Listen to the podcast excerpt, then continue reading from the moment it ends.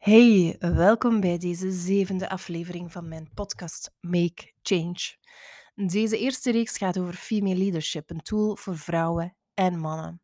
Ja, een tool is het. Vrouwelijk leiderschap is niets anders dan een instrument. Vrouwelijk leiderschap betekent voor mij dat je ratio, mannelijke energie, en intuïtie, vrouwelijke energie, een gelijkwaardige stem geeft in je leven en in je business. En omdat dat vandaag de dag niet zo evident is, spreken we dus over vrouwelijk leiderschap nemen. Wat nodig is voor vrouwen natuurlijk, maar net zo goed voor mannen. We hebben immers allemaal verleerd om op onze intuïtie te vertrouwen. Mijn naam is Goedele van Kerschaven en ik help ondernemers en toekomstige ondernemers hun missie helder en concreet te maken, zodat ze die kunnen vertalen in een succesvol, impactvol bedrijf. Vandaag in deze podcast is vrouwelijk leiderschap een contradictie in terminus? Waaraan herken je of je bent doorgeschoten in mannelijke energie en hoe laat je mannelijke en vrouwelijke energie samen actie ondernemen? Oké, we weten intussen dus dat mannelijke energie prestatie, resultaatgericht is en dus met actie gepaard gaat. Vrouwelijke energie, procesgericht, hè, heeft veel meer te maken met emotie en intuïtie. Nu, als we de term leiderschap in de mond nemen, uh, ja, dan zijn daar sowieso verschillende definities of invullingen voor natuurlijk. We hebben het niet over leiding geven als in leiderschapstijlen of man manieren om andere mensen te leiden in een team bijvoorbeeld. We gebruiken leiderschap hier als zelf je leven in handen nemen en sturen. En als je zegt in handen nemen of als je zelfs zegt sturen, wil dat dan automatisch zeggen dat je dat alleen maar vanuit mannelijke energie kunt doen? Klinkt redelijk logisch eigenlijk. Uh, leiderschap nemen, associëren, associëren we met uh, beslissingen kunnen nemen, knopen doorhakken, actie ondernemen. En dat kan gaan van hele kleine dingen tot hele grote dingen, als je ontslag indienen of je relatie stopzetten. Is dat dan a priori vanuit mannelijke energie? Die gedachte hield me vorige week bezig en toevallig niet natuurlijk, um, stuurde een vriendin van me een interview door met Mary Diamond. En zij bracht het onderwerp ook aan en zei daar iets heel moois over dat ik graag met jullie wil delen. Ze verwoordde het als volgt.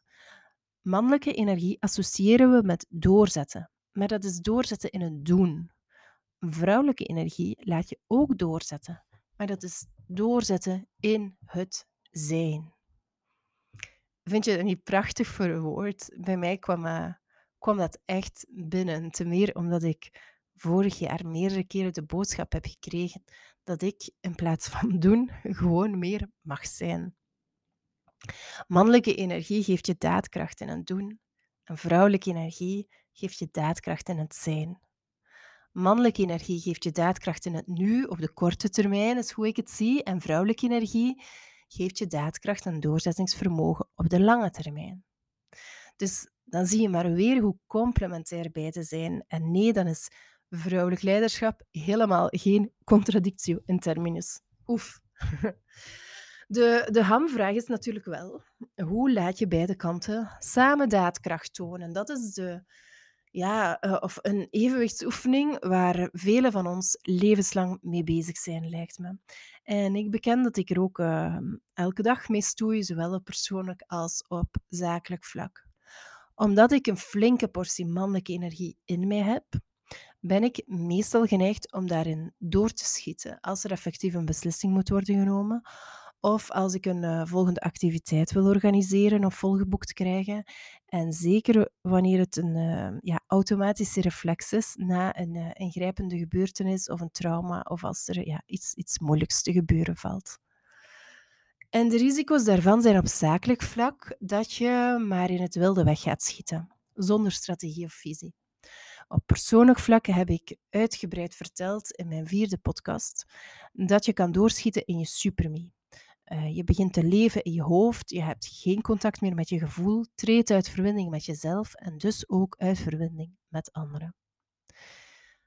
En als jij ook die neiging hebt, dan is het voor je belangrijk om je vrouwelijke energie te activeren en je intuïtie aan te scherpen. Nu, hoe weet je of je die neiging hebt? Wel, uh, ik zet enkele symptomen op een rijtje. Um, een eerste, je maakt lijstjes met voor- en nadelen bijvoorbeeld. Daar is op zich niks mis mee.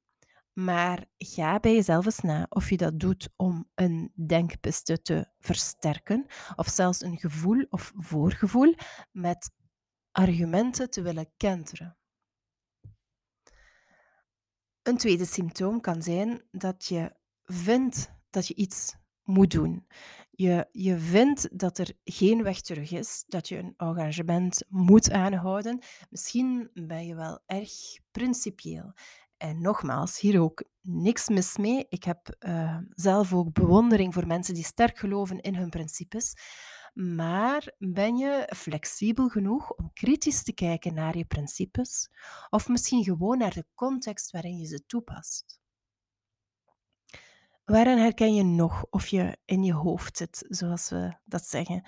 Je piekert veel en je denkt veel na over het verleden misschien, maar nog meer over de toekomst. En eigenlijk ben je dus helemaal niet in het nu. Um, overigens, uh, een, uh, een leestip, echt een, een, een must-read, dat is De kracht van het nu van Eckhart Tolle. Um, nog een manier om te herkennen of je in je hoofd zit. Je hebt een extreme focus op iets buiten jezelf. En je agenda staat ook vaak vol. Dus je, je doet ongelooflijk veel. Bijvoorbeeld voor je job, voor je project, voor vrijwilligerswerk. Je sport extreem veel. Je bent uh, erg fanatiek in iets wat je wilt bereiken. Een marathon lopen bijvoorbeeld.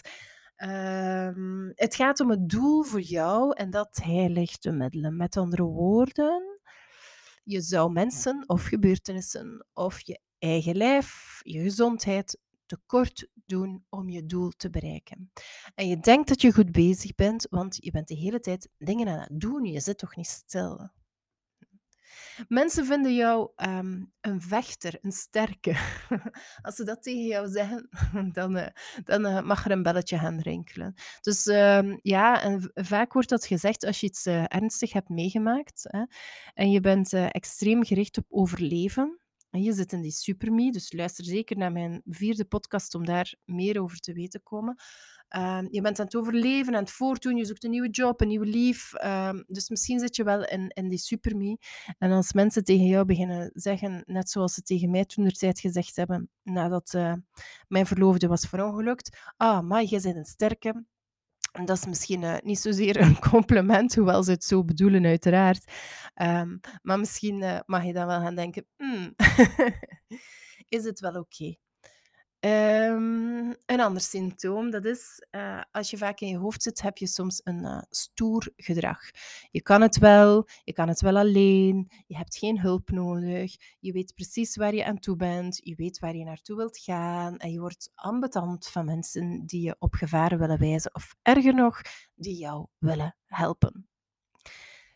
Medelijden, daar ben je al helemaal allergisch aan. Eigenlijk voel je sowieso niet zo heel veel, erg veel emoties. En als je echt bent doorgeschoten in die mannelijke energie of in die supermie, dan zal je zelfs merken dat je geen diepe dalen meer voelt.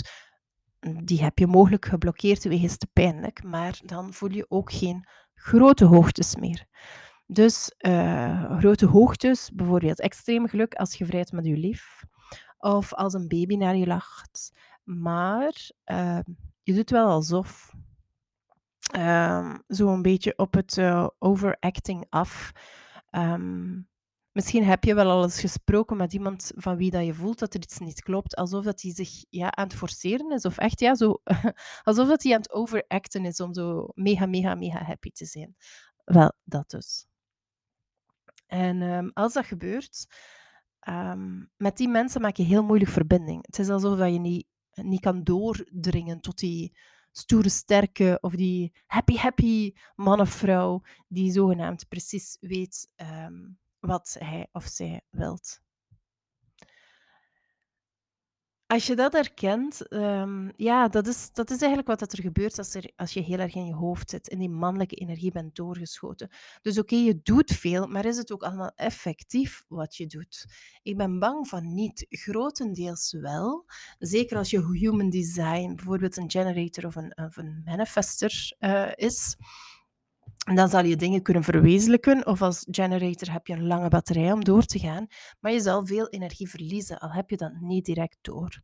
Dus zou je dan niet liever tot actie komen die ook effectief is? In dat geval kan ik je aanraden om weer in contact te komen met je gevoelens, met je intuïtie. Wat dus wil zeggen, tijd om dat vuurtje van vrouwelijke energie weer even in je op te stoken. En hoe kan je dat dan doen? Dat is natuurlijk de grote vraag. En ook niet op één dag geklaard. Hè. Ehm, vaak immers is het in je hoofd schieten een overlevingsmechanisme. Hè. Zoals ik in, in die vierde podcast over de supermie uitleg. En het hoeft helemaal geen levensbedreigende situatie te zijn. Ik schoot vroeger al in mijn hoofd wanneer een vriendin mij vanuit oprechte liefde en bezorgdheid vroeg hoe het echt met me ging. Ik kon en, en durfde nauwelijks kwetsbaarheid te laten zien. Dus ehm, daar kunnen dus trauma en, en copingmechanismen aan ten grondslag liggen, maar ook schaamte, schuldgevoel of belemmerende overtuigingen, zoals we dat dan noemen. Ehm, dat zijn ideeën die je hebt meegenomen van vorige generaties, uh, van je cultuur, je geloof, etc., maar die eigenlijk niet, uh, niet per se jouw um, ideeën zijn en die je mogelijk verhinderen om te groeien, om te genieten, om succesvol te zijn, noem maar op. Maar al die hindernissen belemmeren je dus veelal om terug in contact te komen met je buikgevoel. En dat is dus een van de dingen die ik met mijn klanten aanpak in hun coachingtraject. We identificeren die hindernissen. En uh, ik zeg het je overigens recht in je gezicht als je je verstopt achter je supermie, achter zo'n muur. En dan doen we er wat aan. En uh, omdat ik thuis ben in thema's als verlies en trauma, kunnen we dat dus ook gelijk aanpakken. Maar zoals ik al zei, dat zijn processen die niet over één nacht gaan. Vandaar dus dat ik er inmiddels voor gekozen heb om een jaar lang samen te werken met mijn, cliënt, met mijn cliënten. Want uh, wij pakken de hindernissen aan en pakken gelijk samen door om dan die mannelijke en vrouwelijke energie, om die ratio en de intuïtie te laten samenwerken. En dan is het weer belangrijk om goed je purpose, je missie te definiëren. Dat wat jij wil doen in het leven. Dat wat jij te brengen hebt aan de wereld. Want ehm, kijk, je intuïtie en vrouwelijke energie, die zullen je die richting geven. En die zullen je ook de moed schenken om te doen wat je te doen hebt. Omdat je weet, weet eigenlijk met een grote uh, hoofdletter W, waarom je het doet. Omdat je weet voor wie je het doet en waar je naartoe wilt. En hier haal je dus dat doorzettingsvermogen in het zijn, zoals Mary Diamond het zo mooi verwoordde. Je, je ratio en mannelijke energie, die zullen je de kracht geven om nu te beslissen. Om nu te stoppen met wat je bezig was. Bijvoorbeeld je corporate job. En om nu die daadkracht aan de dag te leggen om de omschakeling te maken. Om te gaan voor die positieve verandering. Make change. Als jij je herkent in wat ik uh, je verteld heb in deze podcastaflevering en je wil er graag mee aan de slag, dan stuur me dan gewoon eens een berichtje om kennis te maken. In een kennismakingsgesprek luister ik heel graag naar wie je bent, wat je wilt, waar je naartoe wilt, waar je van droomt vooral. En dan uh, kijken we samen of ik je daarbij op weg kan helpen. Dus uh, wil je met me in contact komen, stuur me een berichtje via Instagram, via LinkedIn, via Facebook of uh, surf naar www.goedelevankerschaver.com. Heel erg bedankt voor het luisteren en graag tot de volgende.